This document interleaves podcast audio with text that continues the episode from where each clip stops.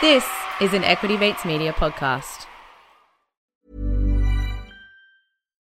Botox Cosmetic, onabotulinumtoxinA, FDA approved for over 20 years. So, talk to your specialist to see if Botox Cosmetic is right for you.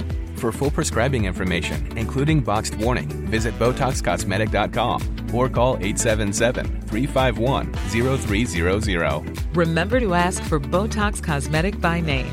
To see for yourself and learn more, visit BotoxCosmetic.com. That's BotoxCosmetic.com. Introducing WonderSuite from Bluehost.com. Website creation is hard, but now with Bluehost, you can answer a few simple questions about your business and get a unique WordPress website or store right away. From there, you can customize your design, colors, and content. And Bluehost automatically helps you get found in search engines like Google and Bing. From step-by-step guidance to suggested plugins, Bluehost makes WordPress wonderful for everyone. Go to Bluehost.com/WonderSuite.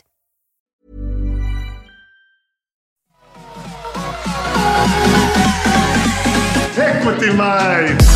I will say this about investing. Everything you do learn is cumulative. What I learned at 20 is useful.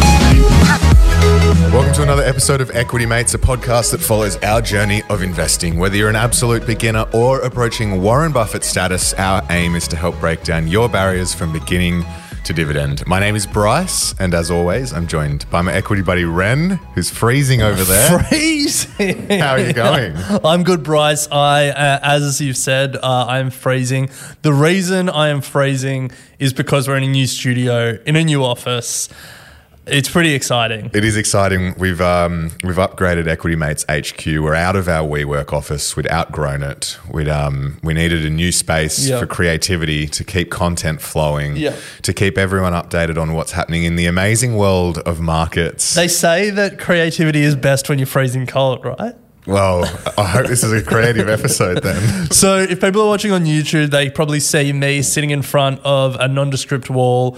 They probably see Bryce sitting in front of a plant that hasn't made it out of the plastic pot that we got from Bunnings. Anyway, interior design isn't our forte. This is MVP. We've moved in last Friday. And if people want to watch the move, we saved it as a highlight on our Instagram stories. We've also been doing some market updates from the rooftop. So it's all happening, but there's a lot of work to go here. There is, but it's super exciting. The rooftop will be available at some point. We'll get some community members up, have a bit of a party. It'll be a lot of fun. Stay tuned. Make sure you're switched in and switched on to all of our social channels to keep abreast of that. But Bryce, enough about us. Yes. Let's get into what's going on. And before we do, it's important to remind everyone, we are not experts. We're not financial professionals. We are not licensed. We're here learning just like you, and nothing on this podcast should be taken as advice. Do not take financial advice from a podcast run by Ren and I. Yes. Anyway, Ren, today, massive show. No, not run by anyone. Oh, I don't care about anyone else. But Ren, massive show today. We've got more earnings wrap. America is taxing buybacks. Will companies care? We're going to talk about single stock ETFs. Can you believe it? We've hit that point in the ETF market. And are meme stocks back, or did they ever disappear? But Ren, let's kick off. You're worried about our future. I mean, I'm worried about the amount of things we say and how that seems to be coming back to bite people. But this is particularly about Larry Fink from BlackRock. Yes. In 2017. So this is about crypto.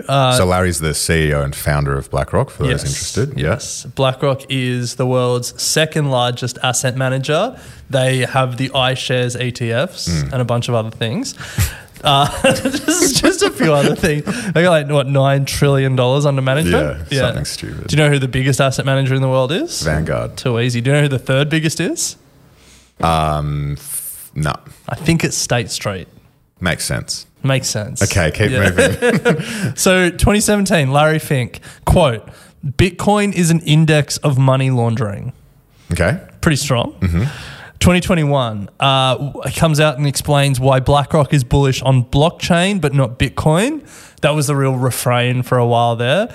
And then a couple of weeks, last week, they come out and announce, well, they pick Coinbase to provide clients, BlackRock clients, with direct Bitcoin access. What a turnaround in 5 years. What a turnaround. And so you're worried about what we will be saying, looking back on in 5 years' time, we said. You're coming out and say you've picked a fight with the RBA. Now, how's that going to look in 5 years? Probably you really see good. Inflation is softening in the US. Probably really good, but it is a big 180 from BlackRock, considering what's going on in the crypto market at the moment as well. But what's going on? Not a lot. It feels like it's plateaued, and Bitcoin's holding around 20,000. Yeah, well, Larry's a bit all over the shop at the moment, anyway, I feel. Yeah, I don't think we need to unpack it a lot. I think it's just interesting that people were so strong against it and, you know. Now they're all flipping. Yeah, maybe. Yeah. You know what? We're going to talk about single stock ETFs later in this episode. Maybe that's the thing that will slam, and then in 5 years we're all investing in them. Equity Mates will only be doing single stock ETFs. Not bad. All right, Ren, let's turn to earnings wrap because we're well and truly in the thick of it at the moment. Earnings coming from the States and also now starting to come out of Australia here. So let's start with the high level. The Nasdaq, the tech-heavy Nasdaq composite, is up more than 20% from its recent June lows. Technically now it is in a bull market. What the? Is that right? Yeah. As of last night, it's done. Time of recording. We're through. Just like a bear market is 20% from its highs, a bull market technically is a 20% rip up from a low. So considering where we were probably, well, what we were saying 5 weeks ago. Yeah, yeah. But it feels, I don't know, maybe I'm just way too contrarian, but now like this guy only 3 weeks ago as we're out of it, all clear. Well, I called the bottom a little too early, but I was like lesson number one, never call the bottom. But I was in the office being like the worst has passed, blah blah blah, as everyone was like the sky is falling. But now it kind of feels like everyone's feeling too good. It's like inflation is 8.7% rather than 9.4% and everyone's having a party. This guy's never happy. Unbelievable. Anyway, if you're look, I think the takeaway is you just don't know. You just don't know. Yeah. And you've just got to stick to your strategy. Imagine if people had sold when the panic set in like late May, early June, and everyone was like, this is going to be terrible, this is going to take a long time, because they were the headlines. That was the media, and like professional investors were coming out. Bill Ackman probably had a tweet thread saying the same thing. And then out of nowhere, it's really rallied. I think this is a classic example of why you need a strategy on how to deploy cash when the markets are going down and not deploy 100% of your cash. Or you just have a strategy that's market agnostic. Yeah, dollar cost average, whatever it may be. I think what, everyone, oh, wow, the Nasdaq is in a bull market. Hey, guys, look at the local Aussie tech market. Index for the Aussie tech is up 30%. Wow. Since the low. That America. Cop that Nasdaq. Up 30% since June lows as well. So it's also ripping. If you're unfamiliar with the Aussie Tech Index, it's got companies such as Xero, Computershare, Seek, WiseTech, which we spoke about last week, REA, which we'll speak about in a minute. Some of Australia's biggest tech companies pulling that market through. So we're back. Stocks are back. Everyone pile back in. I think we've said this a number of times and we'll keep saying it, that every bear market, like every market fall, except for March 2020, has had a false breakout, a dead cat bounce, a whatever you want to call it. And so this could be that. And we could have another leg down, but we also might not. So with that helpful insight, let's keep rolling. Yes, great insight there. All right, let's keep ripping through earnings. REA, realestate.com here in Australia, they just keep on plugging away. Revenue up, profit up, earnings per share up, dividend up. REA keeps going. We had actually interviewed their CEO, Owen Wilson, for our summer series. Not that Owen Wilson. It was a fascinating interview, gave great insight into their plans for international expansion as well. So check that out. Yeah. Ren, Zillow. Yeah, well, I figured if we're going to talk about REA Group, realestate.com.au, we should talk about their biggest peer over in the States. Yeah. Who, some may say, played America's red-hot housing market over the last few years as terribly as you could play it. Yep. And their stock price reflects that. You know, they were trying to flip houses. They were trying to do all this stuff. But a stat that caught my eye from their recent report. So their numbers disappointed the market, we should say. This didn't disappoint me though. So for context, Twitter, 330 million monthly active users. LinkedIn, 310 million monthly active users. Their social media platforms. Zillow, a real estate listing site, 234 million monthly active users. Wow. Just below Twitter and LinkedIn. Are you not amazed by that? Yeah, it's pretty big numbers. I'm just trying to compare it to REA because they have something extraordinary as well. I don't think it'd be that many. But well, I mean, Australia's population. Yeah, but Australians love housing. No, but these are unique users. This isn't, okay, gotcha. So 234 million. I mean, I imagine that Zillow isn't just Australia. Sorry, just American, but still. Yeah, pretty impressive. Pretty big numbers. Huge numbers. Yeah, and they still disappoint. Well, yeah. Yeah. So there's that. Let's keep moving, Graham. Australian banks, NAB has disappointed. So first week of earnings season in Australia. There's been a trickle this week and the spigot opens next week and we'll get a flood. But we got two of the big banks, NAB and CommBank. One disappointed, one didn't. Have a guess who was who. NAB disappoint, CommBank doesn't. Yeah. No, they both actually disappointed a little bit, but just CommBank disappointed less. They both grew though. NAB grew about 3%, revenue up about 3%, profit up about 3%. Not bad. Yeah. Below inflation, but CommBank was up about 10%. Nice. Like their numbers. I think the pleasing thing about CommBank, and this is all from memory, we should have written this down, but all of their key business lines were up. So home lending was up about 7%, home deposits was like deposits from people like us was up about 10%, business lending was up about 14%, and then business deposits was up about 15%. So some strong numbers there. I saw the mix of their customers has really changed. They used to be the bank of the mum and dad, and now I think the majority of their home loans are with customers who have average income of between $200,000 and $500,000 a year.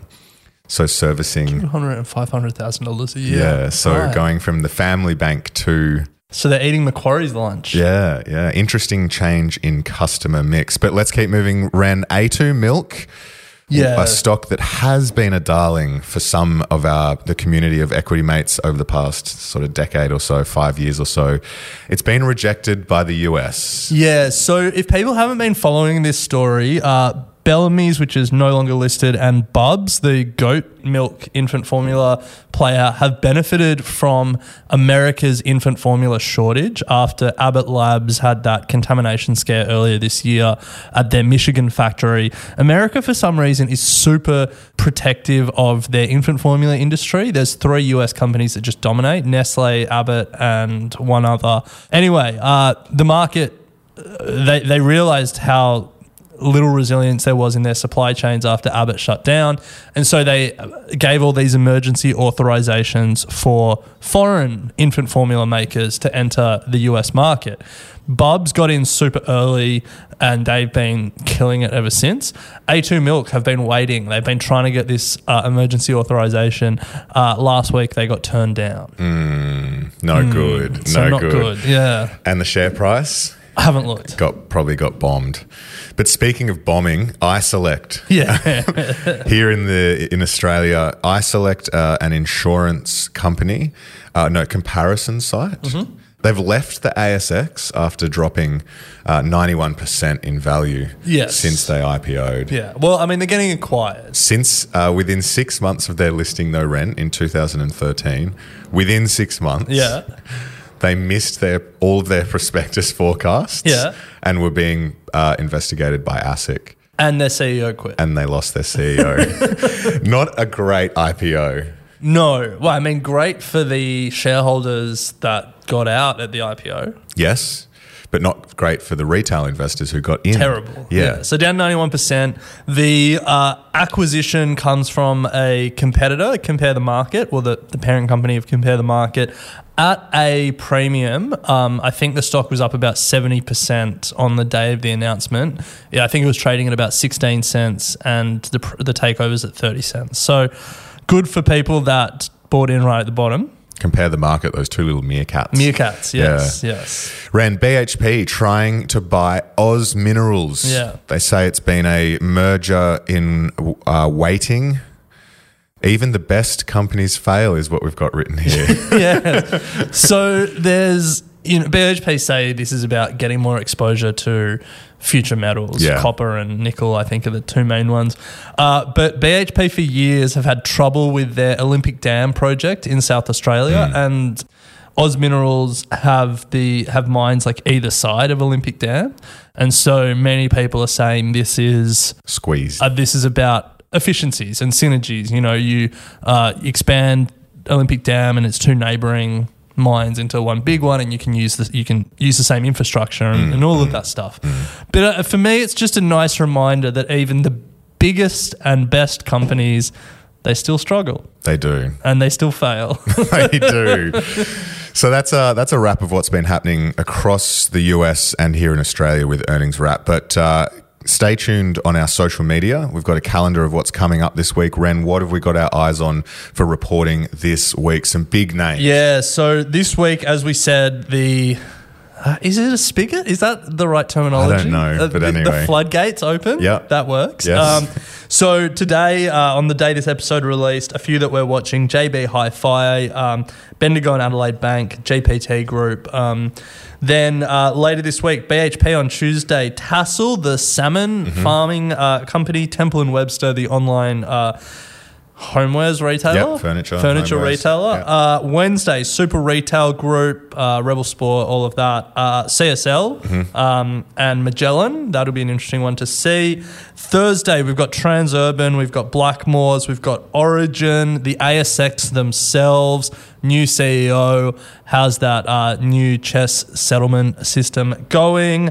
And then Friday, Cochlear, AGL, Cleanaway. So a big week this week. Big week. I'm going to be keeping an eye on the sentiment from a number of companies and comparing it to that of the similar sort of sectors over in the States. Will the retailers, will the Walmart sentiment carry across to here in Australia? Coles and Woolies. They're not next week. They're the week after, I think. So just going to be keeping an eye on what some of these CEOs are forecasting the next 6-12 months to be like. That's worth keeping an eye on. But Ren... we've set ourselves the challenge of trying to put a whole bunch of this stuff on our stories on Instagram. So hopefully you see it there. Otherwise, we failed in our challenge. But... yeah, head over to our Instagram to keep up to date with this reporting season. That's it. The most important reporting season until the next one. That's it. Oh, you can't hear it. For those that can't see the YouTube video, we have a new Rodecaster system here for the new office, and I just gave Ren an applause, which you would have heard, but Ren's not wearing headphones, so you can't hear it. Cool, keep it in. Anyway, so Ren, let's move on. We both have a gripe to bring up. And that's what we're here to do, make the world of investing more accessible. And I'm sure... yeah, by complaining, I know that my gripe has actually been brought up in the community, so I'm happy that I align with that. But you kick off. Okay, I came in this morning and you were hot under the collar. I was a bit hot under the collar, even in a freezing cold studio.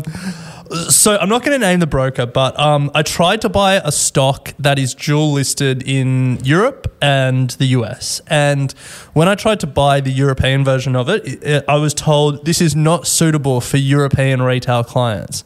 Now, to be clear, this is not a CFD or an exotic product, an option or anything. This is just straight up the stock. And you're an Australian client. I'm an Australian. I'm not a European retail client. And it is a massive company, like multi-billion-dollar market cap, all of that. And so I was troubleshooting it. I was like, what's going on here? Why can't I buy this stock? I had enough money in there. I've bought European stocks through this broker before, so it's not like I haven't got the authorization or, you know, there's forms that need to be filled out. And then I try and buy the US version of it. They're only accepting closing positions on this stock, not opening positions. And so I've just got to say, why? Just let me buy the stocks that I want to buy. Wait till Reddit hears about this. You're not there to block. Like, you're an agent for the investor. You're not the market maker. You're not the exchange itself. Just take our orders. Yeah. And I'm sure there is a reason, but it just really annoyed me. I was a bit hot this morning. You were. I've cooled down a little bit. Hopefully you can get in at some point. Well, after they hear this. Hopefully when I become a European sophisticated investor. True, true, true, true. Ren, my gripe, a quick one. It does relate back to registries. I've been trying to transfer my employee stocks that I was awarded while I was at Woolworths out of that plan and just into my brokerage account, because it's been sitting in the registry and not actually visible in any of my brokerage accounts. Okay. But the registries have this stupidly old archaic process of confirming your identity and all of this sort of stuff. They only deal in letters. When I transferred to a new SRN, they don't put the SRN online in your two-factor authentication portal. They send it via a letter to your home. Now, my registered address is my parents' place in Wagga. Okay. To change the registered address, you need to get a letter sent. Okay. So my parents are on this massive forwarding thing at the moment because everything goes to Wagga to then come to me. Why are they forwarding it? Why don't they just take a photo of it? Because that's just what they do. Okay, well, it feels like that could shortcut it a little bit. But anyway, it's just such a ridiculous process, ripe for disruption. Yes. I know that there is a registry out there that is disrupting this. I actually can't remember their name, but they're getting a lot of traction here in Australia. I'll try and find the name. They're going digital. If they can do it, oh my God, thank God. So can the rest. So I know that there are people in the community also having this struggle who live out rural areas. They don't live where their registered address is and have massive trouble changing all of their details and actually using the registries as they're supposed to be used. So if you're listening, registry, sort it out. Yeah, I mean, it's not even about, you know, like your parents being in Wagga or people having rural addresses or something. It's like every other industry doesn't need this much paperwork. Yeah, it's called digitization. And I'm sure there are like archaic rules from ASIC or the ASX that mean that some things have to be recorded in paper form. You guys have the ears of some of the biggest companies in Australia and the ears of the ASX. Like, get it going. Work cooperatively to change it. No one appreciates the amount of paperwork we get. No one. Anyway, there we go. Gripes over, back to stocks. After the break, we're going to be chatting about America taxing buybacks, single stock ETFs and meme stocks. Are they back or did they ever leave? But before we do, we're just going to take a quick break to hear from our sponsors. Introducing WonderSuite from Bluehost.com. Website creation is hard. But now with Bluehost, you can answer a few simple questions about your business and get a unique WordPress website or store right away. From there, you can customize your design, colors, and content. And Bluehost automatically helps you get found in search engines like Google and Bing. From step-by-step guidance to suggested plugins, Bluehost makes WordPress wonderful for everyone. Go to bluehost.com/wondersuite. As humans, we're naturally driven by the search for better. But when it comes to hiring, the best way to search for a candidate isn't to search at all. Don't search, match with Indeed. When I was looking to hire someone, it was so slow and overwhelming. I wish I had used Indeed. If you need to hire, you need Indeed. Indeed is your matching and hiring platform, with over 350 million global monthly visitors according to Indeed data, and a matching engine that helps you find quality candidates fast. Ditch the busy work. Use Indeed for scheduling, screening, and messaging so you can connect with candidates faster. And Indeed doesn't just help you hire faster. 93% of employers agree Indeed delivers the highest quality matches compared to other job sites, according to a recent Indeed survey. And listeners of this show will get a $75 sponsored job credit to get your jobs more visibility at Indeed.com/podcast. That's Indeed.com/podcast. Terms and conditions apply.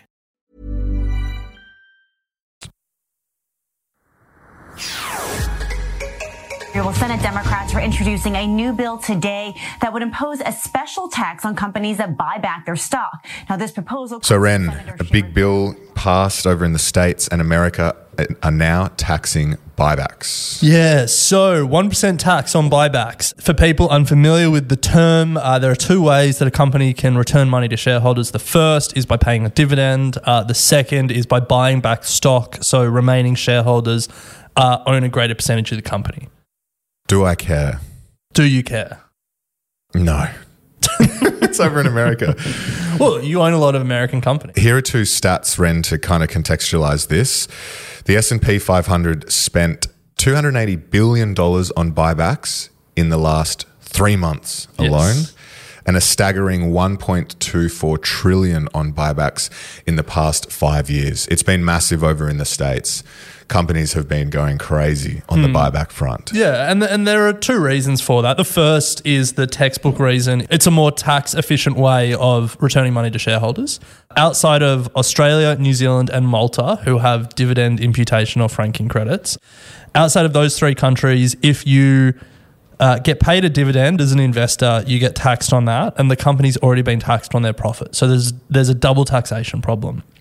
In Australia, we get franking credits, so suck at the rest of the world. So the textbooks will say it's more efficient for companies to just buy back their stock instead.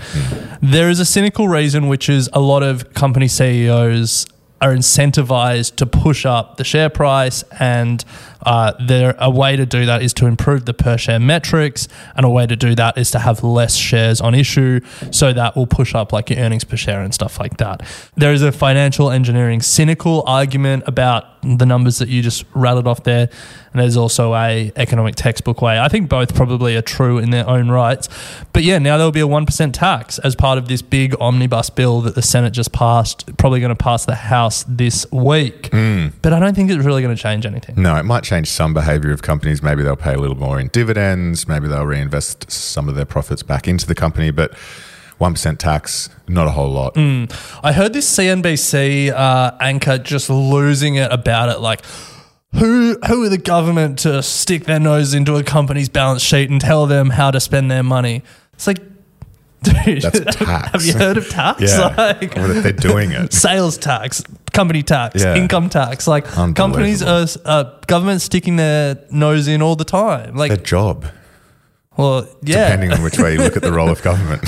But yeah, it's just, I think, you know, it's a pretty harmless tax. I don't think it will really change company behaviour. Yeah. I think, yeah, it's still more tax efficient than making an investor pay between 10 and 37%. I think that's the range of income tax brackets over in the US. So, Ren, single stock ETFs. Now, we've seen the transition over the last decade or so. ETFs originally set up by Mr. Bogle, Vanguard, to just track an index. Index tracking, that's all they were. Then we started seeing factor-driven thematic ETFs come through.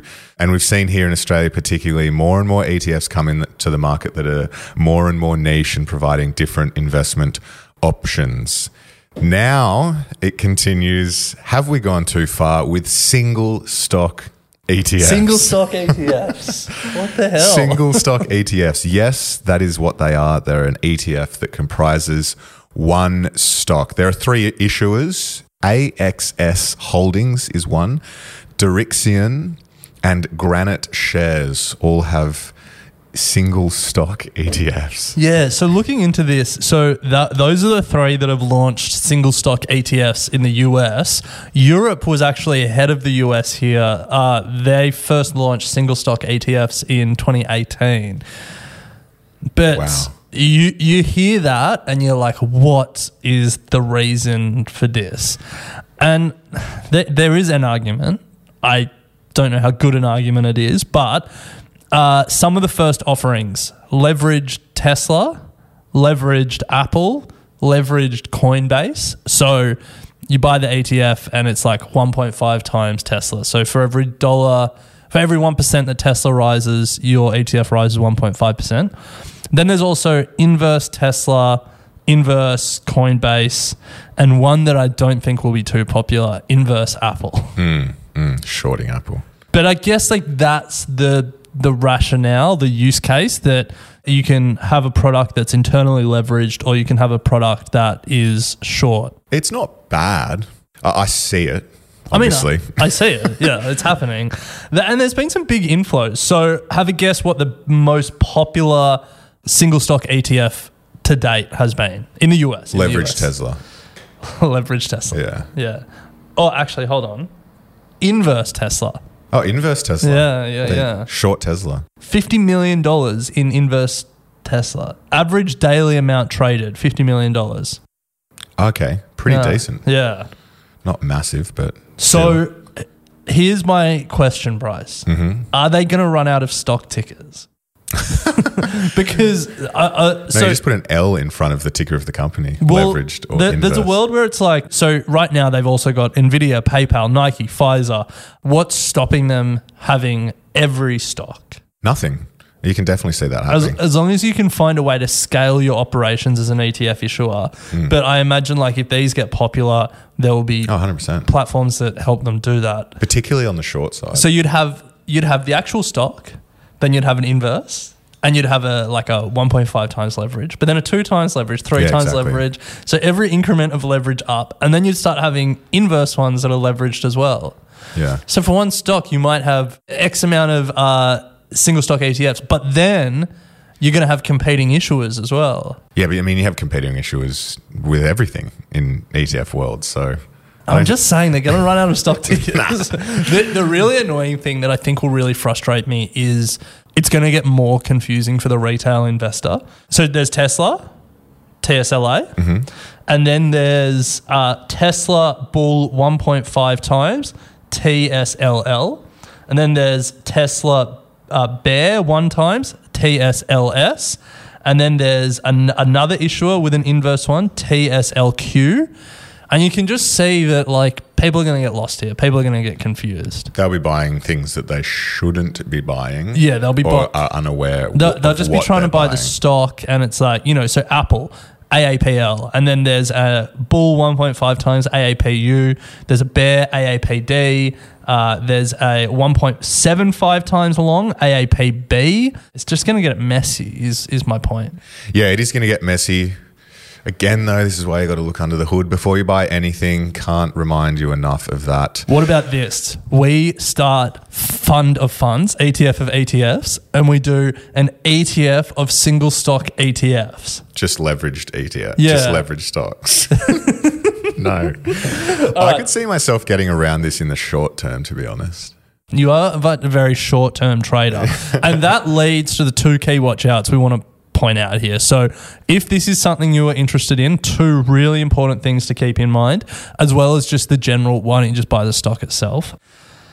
So first of all, watch the fees, because it might be a single stock ETF, but there are still management fees attached to it. Granite shares, they're about a 1.15% management fee. I think that's their average across their ETFs. Directions are a 0.95% management fee. Pretty expensive. Yeah, pretty expensive for, especially like if you're getting a 1.25 times leveraged ETF. So it's not like massively leveraged, and then you're paying 1% management fee a year for the privilege. It doesn't. No. Anyway, so that's one. Watch the fees, because there are fees. That's actually going to be a problem with our ETF of ETFs. Massive fees. Yeah. And we hate fees. The second one, beta slippage. Yeah. Now, people might not be familiar with that term, but that's a key watch out with leveraged ETFs, and especially leveraged ETFs that track daily performance, because over the long term, tracking the day-to-day performance might mean it actually slips from the long-term performance. Yeah, particularly with how most of these are set up with their synthetic derivatives and those sorts of things. Yeah. Not actually. The long positions could be better than the shorts. But it's hard. It just depends on how they're set up. Particularly in the States, you should be very careful with any leveraged ETF, whether they're actually owning the underlying stocks and leveraging internally, or if they're just buying derivatives based on it. Because slippage, essentially what Ren's getting to is that if it says you're going to get 5%, 1.5 times the price movement, that's based on daily performance, not over a long period of time, and so moves day in, day out. If it sort of slips each day over sort of a year or two, you might find that you're actually not quite near the total return if you were to times it by 1.5 or thereabouts. Yeah, and I guess like the really simple reason is if a stock falls 10% and then rises 10%, it's not back to even. No way. Let's not get bogged down here, but beta slippage, volatility decay, the problems with leveraged ETFs. If you are going to get into this world, it's important to understand that concept. So, Dior, that's it. Now, to close out, Ren, we can't miss what's been happening in the world of meme stocks. They are, I don't know if they went anywhere, but Wall Street bets are getting... Oh, they definitely went somewhere. Well, they're still at the same stocks are still hanging around. Yeah, but like they definitely had a hiatus. Bed Bath and Beyond though is up 85% in the last 2 days at the time of recording. Wall Street Bet's absolutely getting around it. Bed Bath and Beyond, for those that are unaware, homewares retailer selling all things bed, bath and beyond. But and if you go to Wall Street Bets, the amount of people making just the amount of posts about Bed Bath and Beyond is pretty crazy. Check it out on Reddit. But here in Australia, Ren, we also have a meme stock, IVZ, otherwise known as an Invictus Energy. Yes. So if Wall Street Bets creates meme stocks over in the US, over here in Australia, we have ASX Bets. I feel like this is a segment where we need Specky McGee. Yes, but unfortunately, Specky McGee is catching some sun over in Europe, so we don't have him here. But I was on ASX Bets, and Invictus Energy would have been going off the charts on the rocket emoji indicator. Have you heard of it? I haven't heard of it. No, okay. It looks like it's in a part of the market that I just don't pay attention to. Yeah. Small time resources exploration. Well, in March 2020, it was trading at 1 cent a share. It's now trading at 23 cents a share. It opened the year about 12 or 13 cents. So it's run up a bit, but it is an oil and gas company with a license to explore the Cabora Bassa Basin in northern Zimbabwe. According to the company, quote, one of the largest underexplored interior rift basins in Africa. So I am instantly out of my circle of competence. Is this a meme stock or is this just a stock that's getting a lot of attention because of what it's doing? You know what I mean? That is a great question, but like what's the difference? The difference is that the price run here might – it's not like a piss take from an online community. No, it's purely speculative. It's purely speculative. Yeah, but there's a difference between that and like the AMCs and the Bed Bath and Beyond where it's just like a let's get around it a piss take vibe. You know what I mean? Well, no, but like the – GameStop wasn't a piss take. There was a legitimate... But it is now. Like, it's well and truly beyond any sort of company update that it came from. True. It's like well and truly now literally just let's just run this thing as when we feel like it vibe. Piss take. Do you know what I mean? I know what you mean. Like, I think any company that just runs on speculation isn't a meme stock. I think. Yeah. Well, I mean, yeah, most like mining explorers just have an element of speculation because there's so much uncertainty. I know what you're saying. But I think the REI on this, the rocket emoji indicator, is the right call. It's getting getting a lot of buzz on Reddit. For me, that's a meme stock these days. Right. Anyway, we're going to keep an eye on the meme market. Hopefully, we can get Specky McGee on at some point when he returns from getting some sun over in Europe so he can talk us through what's been happening on the rocket emoji indicator. But Ren, that gets us to the end of today's show. There's plenty happening in markets. We'll be back next week with another market wrap to kick things off as more companies continue to report here in Australia and over in the US. Stay tuned. We've got plenty of experts as well. This Thursday, we're speaking with Nikki Shkevak from Blackbird, one of Australia's leading venture capital firms here in Australia, to get his thoughts on all things VC. What was it? Wild hearts, wild dreams, and his process on investing in early stage startups. It's fascinating convo. Yeah. Early investor in Canva, early investor in Zoox, the self-driving car startup that Amazon bought. So some great stories there. Natalie Brunel on Friday from the States, who is potentially one of the most bullish people I've ever met on Bitcoin. So I just want to put that out there. She's incredibly bullish. You'll understand why when you listen to the episode, and we will caution it that it is not representative of our views here at Equity Mates. We might have to top the actual episode saying this as well. Yes, but if you love crypto, you'll love her. If you hate crypto, you'll hate her. Either way, just give it a listen. Just give it a crack. That's on Friday, and we'll be back next week to chat all things stocks, Ren. Sounds good. Equity Mates Investing Podcast is a product of Equity Mates Media. All information in this podcast is for education and entertainment purposes only. It is not intended as a substitute for professional finance, legal, or tax advice. The hosts of Equity Mates Investing Podcast are not financial professionals and are not aware of your personal financial circumstances. Before making any financial decisions, you should read the product disclosure statement and, if necessary, consult a licensed financial professional. Do not take financial advice from a podcast. For more information, head to the disclaimer page on the Equity Mates website, where you can find ASIC resources and find a registered financial professional near you.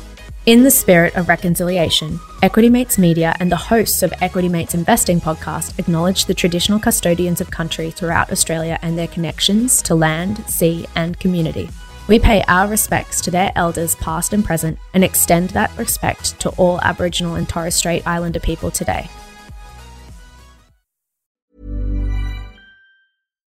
As humans, we're naturally driven by the search for better. But when it comes to hiring, the best way to search for a candidate isn't to search at all. Don't search, match with Indeed. When I was looking to hire someone, it was so slow and overwhelming.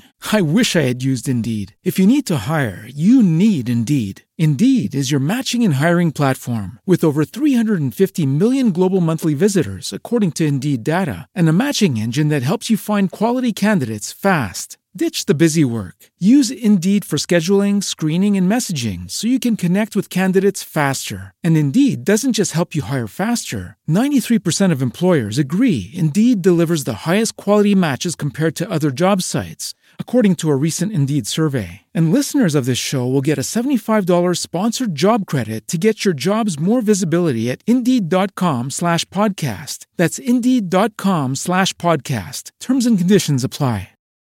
Join us today during the Jeep Celebration event. Right now, get 20% below MSRP for an average of $15,178 under MSRP on the purchase of a 2023 Jeep Grand Cherokee Overland 4xE or Summit 4xE. Not compatible with lease offers or with any other consumer incentive offers. $15,178 average based on 20% below average MSRP from all 2023 Grand Cherokee Overland 4xE and Summit 4xE models in dealer stock. Residency restrictions apply. Take retail delivery from dealer stock by 4/1. Jeep is a registered trademark.